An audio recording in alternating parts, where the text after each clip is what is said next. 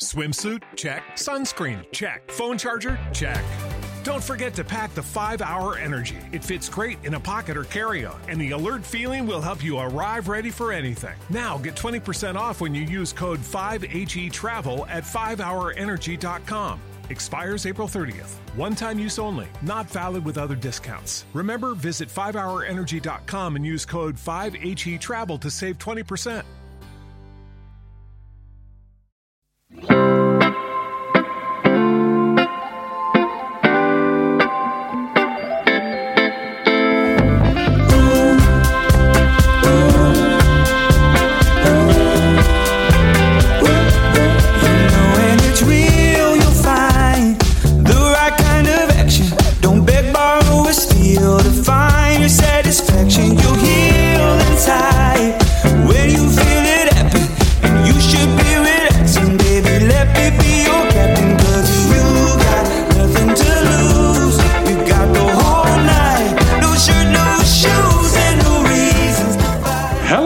Listeners, and welcome to Ohio Mysteries.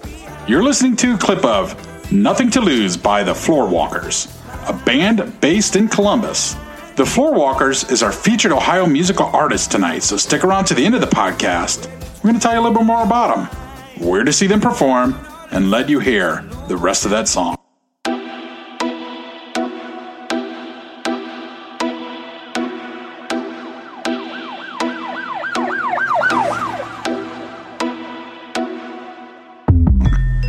Right now, let's throw another log on the fire, campers. I'm your co host, Steve Yoder, and with me is our researcher and storyteller, Paula Schleis, an award winning journalist who spent 30 years telling these kinds of stories for the Akron Beacon Journal. Hi, everyone. So, what do you have for us tonight, Paula? Steve, I've got a war story for you. Oh, I like these types of stories. Tonight's episode takes place 7,000 miles from Ohio's farms and cities in an isolated valley of a Korean peninsula. The country was in the grip of an unusually frigid winter in 1951 when one of the bloodiest battles of the Korean War took place. The Hwangsong Massacre was a rout against United Nations forces so brutal it would cost the lives of nearly 800 U.S. servicemen. After the smoke cleared, it took three weeks for the U.S. Marines to make their way to the battleground. And when they got there, they found the stuff of nightmares. Bodies as far as the eye could see, all frozen in the positions where they fell. U.S. authorities tried to identify all the servicemen they could find. And over the following months, many names of the hundreds who had been taken prisoner showed up on roll calls at enemy POW camps. But when all was said and done, there were many men, including a dozen from Ohio, whose fates remained unknown. Men whose missing status left their families in a painful limbo for years, even long after they were presumed to be dead. In recent years, those families have been given some hope. Of the 12 Ohio soldiers whose remains were never recovered from that battle, two of them have turned up in DNA samplings taken from the excavation of mass grave sites in North Korea. Ten other Ohio families, most of whom offered DNA for a database, still wait for closure. Tonight's episode honors the ultimate price those families paid and the ongoing disquiet that comes from the mystery of not knowing the circumstances of a soldier's death. I'm going to tell you the story of the Hwangsong Massacre through the life and death of a single teenage soldier, Corporal Kenneth Darden of Akron. I had the privilege of interviewing his family in 2015 for the Akron Beacon Journal. We'll start Kenneth's story in 1948 because that's the first time Kenneth Darden enlisted. He had just turned 16 years old. World War II had ended three years earlier, and boys were in awe of those brave uniformed warriors who came home victorious, having defeated the enemy while seeing strange and fascinating places around the world. So young Kenneth wasn't all that unusual when he dropped out of St. Vincent High School and ran away to a recruiting station with an altered birth certificate in hand. Yeah, the U.S. Air Force recruiters, they were happy to overlook his baby face and sent him off to basic training at Lackland Air Force Base in San Antonio. And when he arrived, darned if there weren't two other underage friends of his from Akron already there. Really? Yeah. Darden served several months before his family figured out where he was. His mom, Mary, insisted the Air Force send her son back home, and of course they did. But back home, Darden was just marking time, counting the months to his 18th birthday. And on March 13, 1950, exactly one week after his birthday, he reenlisted, this time in the U.S. Army. Oh, he didn't give up his dream, I guess. He did not. But the world was a different place now. Back in 1948, things were relatively peaceful. A young man joining the military might have imagined service to be more about traveling the world than fighting bloody battles. By 1950, that peace was slipping away, and the Cold War was starting. The division of Korea into North and South after World War II had created a tension that was ready to ignite. Russia and China supported communist rule in the North. The U.S. and the United Nations supported a democratic effort in the South. So, a couple of months after Darden started his basic training at Fort Bliss in El Paso, Texas, the Korean War was underway. Darden's personality shines through in letters he sent home. He often included money, encouraging his mom and siblings to spend it on presents for themselves. He spoke of trying to finish his high school education, though he was frustrated with math. He begged for news from home and asked how the Cleveland Indians were doing. He also wanted his family to be proud of his dedication to being a soldier.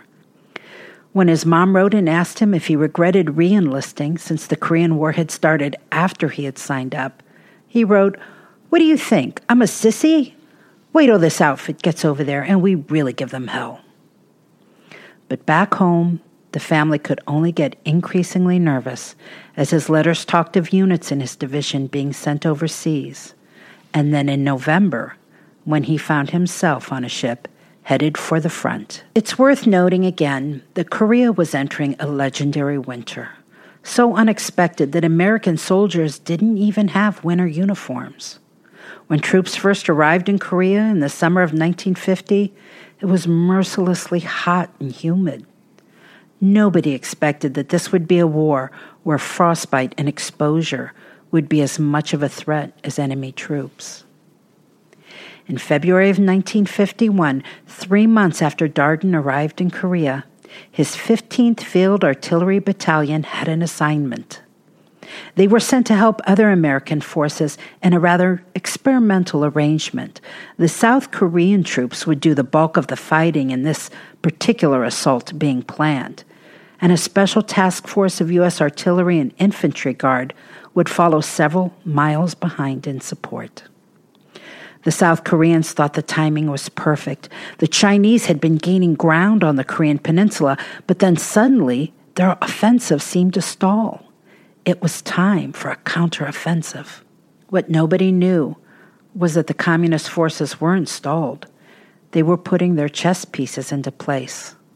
Quietly, they had moved six divisions into the valley north of Hwangsong in preparation for a new attack. And so on the night of February 11, 1951, while Darden and his fellow soldiers camped for what should have been an uneventful evening, they had no idea they were already miles behind enemy lines and outnumbered 13 to 1. The Chinese attacked in the dark, 33,000 enemy troops swarming a camp of 2,400 U.S. and South Korean soldiers. The battle raged all the next day. In one witness account, a U.S. soldier ran to a truck where wounded servicemen lay and rallied them to drag themselves out of the truck. Wounded who couldn't run were not going to survive this event. Fight for your lives, he told them. They fought until they fell. The battle ended the morning of February 13. Some of the good guys escaped. They fled to a designated regrouping point at Wonju. Kenneth Darden did not check in.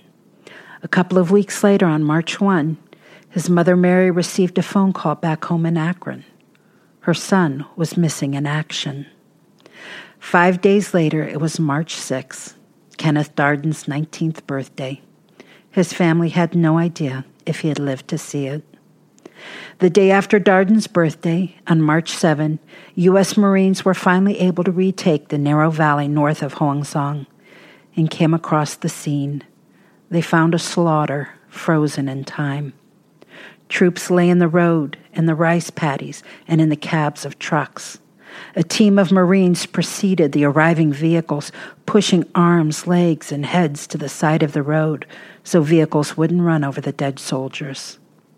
Some of the GIs had been stripped naked. Some soldiers were found with their hands tied behind them, execution style bullet holes in their heads. Brass cartridge shells lay everywhere. Sickened by the sight, Marines erected a crude sign along the road. It said Massacre Valley. As best they could, the Marines tried to account for all the bodies they could find. Corporal Darden's body was not among them. For the next two years, the Dardens prayed their brave young man would be found in a prisoner of war camp. The United Nations Command regularly requested from the enemy lists of servicemen held in their custody.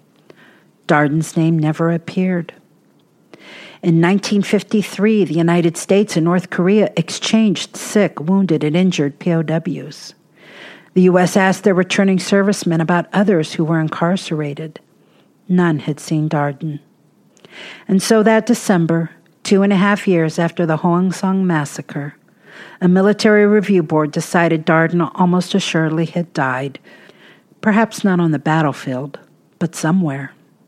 He was posthumously made a corporal and awarded the Purple Heart. It was hard to have closure without proof, without a witness, without a body to bury. But the Darden family placed a stone at Holy Cross Cemetery in Akron in Kenneth's memory, though nothing lay beneath it. The Dardens had no reason to hope for a resolution to the mystery of their loved one. But then something surprising happened. From 1990 to 1994, North Korea released to the United States the remains of soldiers who had been excavated from mass graves. They sent over 208 boxes filled with bone fragments and teeth. Authorities estimated they represented about 400 men and records sent by North Korea with the bones suggested many of them likely were prisoners taken at Hoang Son. The 1990s were very early in DNA technology, but as the system has improved, it increased the chances of tying these remains to their families. Around 2005, Darden's siblings dutifully provided their DNA to be put into a database, just in case. They didn't hear anything for the next 10 years. And then in 2015, a phone call, prayed for, but never really expected. A jawbone, teeth, and the top of a skull pulled from one of those boxes matched the DNA of Kenneth Darden's siblings. The young soldier was finally coming home. He was buried with a full military send off beneath that stone that had sat above empty ground for more than 60 years. The family also learned for the first time a likely scenario of Kenneth's demise. They were given an inch thick document by the military with maps, photos, and details of their investigation. That's when the family learned for the first time that a fellow soldier had reported that a Durden had been shot in the shoulder during the battle. Given that there was no Durden on the roster, it seemed likely that it was Darden. Men taken prisoner at Hong Son were forced to march 300 miles to a prisoner of war camp. Even a healthy soldier would have suffered terribly on such a trek during the brutal winter. The grave where the remains of Darden and others were found was 200 miles into that 300 mile route. Soldiers who made that march said wounded men who couldn't keep up were killed. Darden may have died from his wounds, or possibly was executed with other slow moving soldiers and buried off the side of the road. I told you two of the 12 Ohioans whose bodies were unaccounted for in the years after the Hong Song massacre have been identified. The other was Corporal Glenn Edward Kritzweiser of Piketon, Ohio, who was just a month older than Darden and served with Darden in the 15th Field Artillery Battalion. Glenn was born February 7, 1932, to Oakley and Stella Kritzweiser he graduated from Waverly High School before enlisting at the age of 18. Kritzweiser was taken prisoner during the Battle of Hong Song just a week after his 19th birthday. The Army was able to confirm this because they had actually picked up a communist radio broadcast in which Kritzweiser's name was listed with others being taken to a prisoner of war camp. For the next two years, no one knew Kritzweiser's fate and his family held on to hope that he was surviving his experience at a POW. But in August of 1953, military authorities received unconfirmed information that Kritzweiser died while a prisoner way back on July 2, 1951. It appeared he had only lived three and a half months after the battle. Kritzweiser's remains were not in the boxes where Darden was found. His were actually collected back in 1954 in an arrangement called Operation Glory when the United Nations and communist forces exchanged their war dead. The Department of Defense has also been testing some of those remains, and in 2017, some of the bones were identified as belonging to Kritzweiser. He was laid to rest at the National Memorial Cemetery of the Pacific in Honolulu, Hawaii. Today, more than 7,800 Americans still remain unaccounted for from the Korean War, including 411 from Ohio. Here are the 10 Ohioans still missing from the battle at Hong Song. From the Army's 15th Field Artillery Battalion, Sergeant Charles Conrad Campbell of Howard who they called Buck. It is believed he died in a POW camp on March 31, 1951.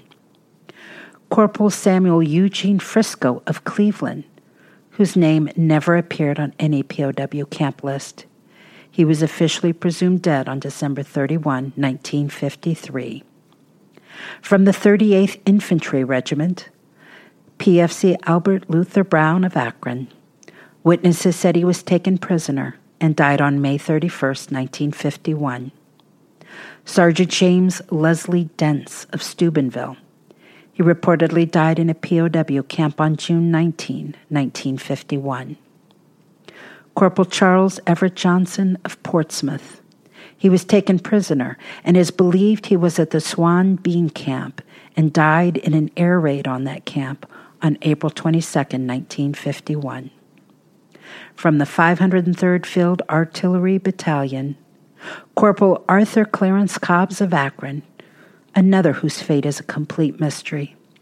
He was listed as missing in action until a presumption of death was made on December 31, 1953.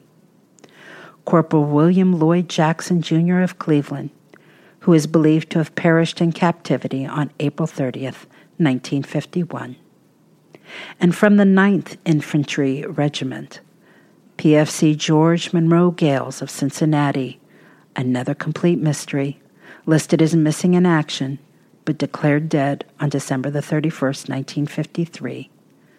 First Lieutenant James Webster Beard of Xenia, believed to have died in captivity on March 31st, 1951.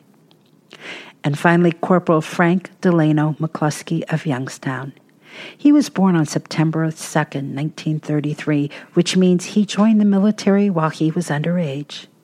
He died at the age of 17.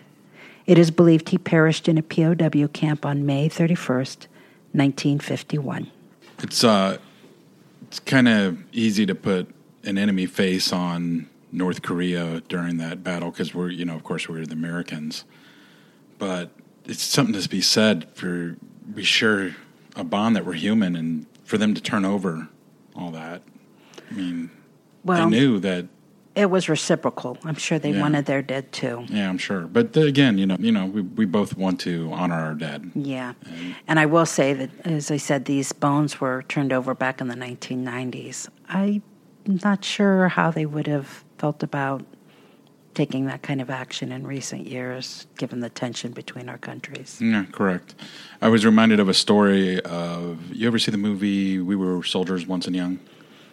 I don't think I did. Okay, so Hal Moore is fighting uh, Gwen An. He's a general for the Vietnamese, and it's the very first battle of the American War. It's the La Drang Valley, and uh, he's up on the hill, and of course Hal Moore's trying to rush this hill. Uh, fast forward to 1990, uh, I think it was 1995. Hal Moore goes over there, and they're both sitting there in the same parade box watching a visa float going down the road. And he turns to Hal and said, "Really, what did we fight this war for? You know, we're watching a visa float going right down the street." Yeah. So it's just it's sad that so young, so young to lose their life. I am, again, along the vein of um, bonds that were created after the war and people wondering what the heck they were fighting for. I'll never forget one of my favorite stories was a U.S. Uh, Air Force pilot who was shot down over Germany. And there was a boy who had witnessed it. And when that boy grew up, he became fascinated with these aerial battles over his home. And he started doing some research and he located the German fighter that had shot down the American and found the American who was shot down who survived. Oh wow. And put them in touch with, with each other. Wow. And the two pilots would start exchanging Christmas cards. Wow, that's fantastic. Yeah. A, they share a bond. It's uh, it's strange to us, but they were both in battle together. Yeah, against each other. Absolutely. And once the war is done, and you know you're you're done playing your role in that, in the end, like I said, a lot of people looked back and wondered what had gone wrong. Right. There was also a story of Neil Armstrong during the Korean War.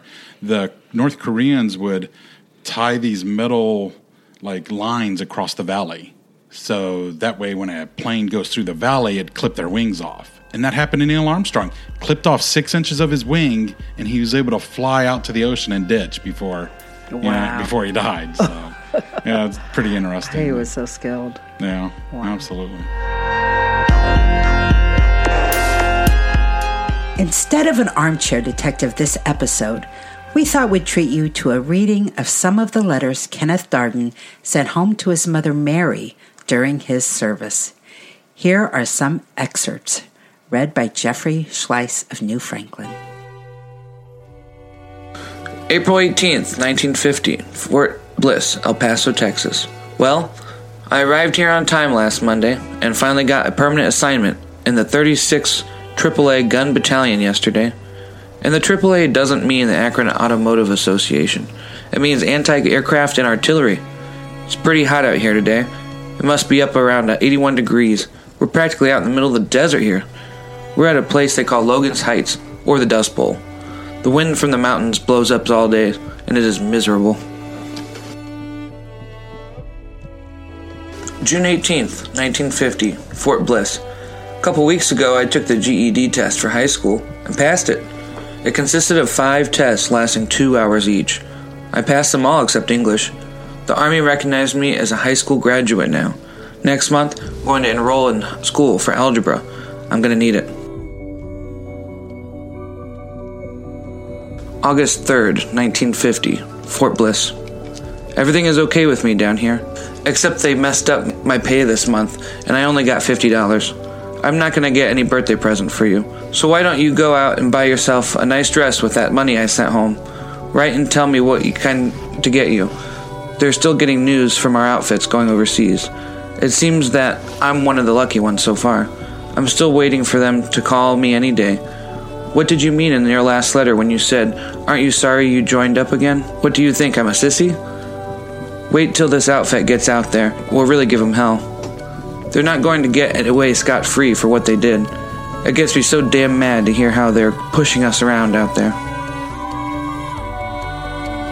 August 20th, 1950, Fort Bliss. Congratulations on your 40th fifth birthday. Okay, okay, I forgot you're just 35 today. By the way, how old are you? I'm still in school down here, and it's not getting much easier. I'm studying my head off every night, and that math is still so hard. I can't get a decent night's rest anymore. When I go to bed, all I can think of is formulas, square roots, algebraic expressions, and the horrors that are going to come with the slide rule. November 16th, 1950. Fort Lawton, Washington. Just a few lines to let you know I arrived safely. Got a ride out of Dayton Monday morning, and the plane was supposed to go to Tacoma, Washington. But one of the motors started to go bad, and we had to land at Des Moines, Iowa. From there, I took the bus out. I will never take another bus ride that long. I was stationed at Pier 91 in Seattle for five days, and then I transformed out of there. I don't know how long I'll be here, probably a few days. I am supposed to fly over, but nothing is official yet. Well, this is all for me now. Me and my buddy got a date, and I got to get cleaned up. So, right soon, I don't know how long I will be here. November 20th, 1950, Camp Drake, Tokyo. I bet you are surprised to hear from me all the way out here in Japan. I left the States last Friday, and 28 hours later, I was over here. We flew out from the States. Our first stop was Anchorage, Alaska, and then some place in the Aleutians, and from there into Tokyo. We flew into a plane belonging to the Royal Canadian Air Force. It was pretty rough flying weather. You sure can travel fast these days. How did the Massillon and Barberton football game come out? And also the Burkhart and Brownville, Pennsylvania football game? How is everything coming at home? Do you still have a lot of card games around there? P.S. Send me about 21 addresses of people I should send Christmas cards to. November 28th, 1950, Incheon, Korea. I finally arrived in Korea this morning. It took us three days to get here from Tokyo. We had a pretty nice trip coming over. The water was calm and the weather was nice. It doesn't seem that just three weeks ago I was home. I must have traveled pretty close to 12,000 miles since then. When we docked this morning and the band started to play, the first piece they gave us was, If I knew you were coming, I'd have baked, I'd have baked a cake. All the troops on the ship almost died laughing from what they heard. December 16th, 1950, Seoul, Korea. I'm sending a money order so you can buy everyone a Christmas gift and wish them all a Merry Christmas from me. I guess you wonder where I got this much money. I got to this outfit with $8 and won it all in a card game. I'm going to send another $50 pretty soon. I don't know what I'll get Frankie. But get Tommy some clothes and get yourself something real nice. Take good care of yourself and don't work too hard. Write and tell me the latest news.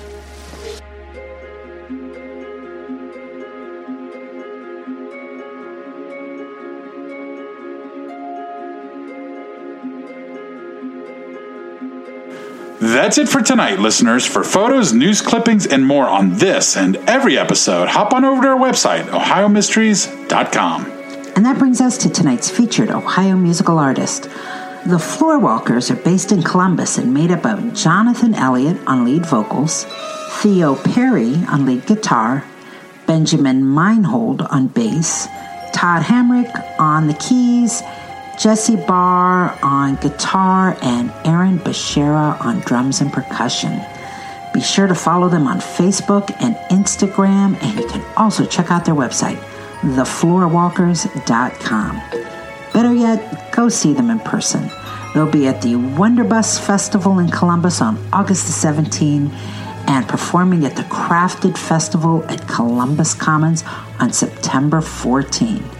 Now, Nothing to Lose is their latest single, but they're already working on their next release, so don't be surprised if we revisit them or any of our bands in the near future. Absolutely. Well, I know I'm ready to hear that song, so turn up the volume, sit back and chill, and we'll play you Nothing to Lose by the Floorwalkers. And we'll see you here next week for another episode of Ohio Mysteries.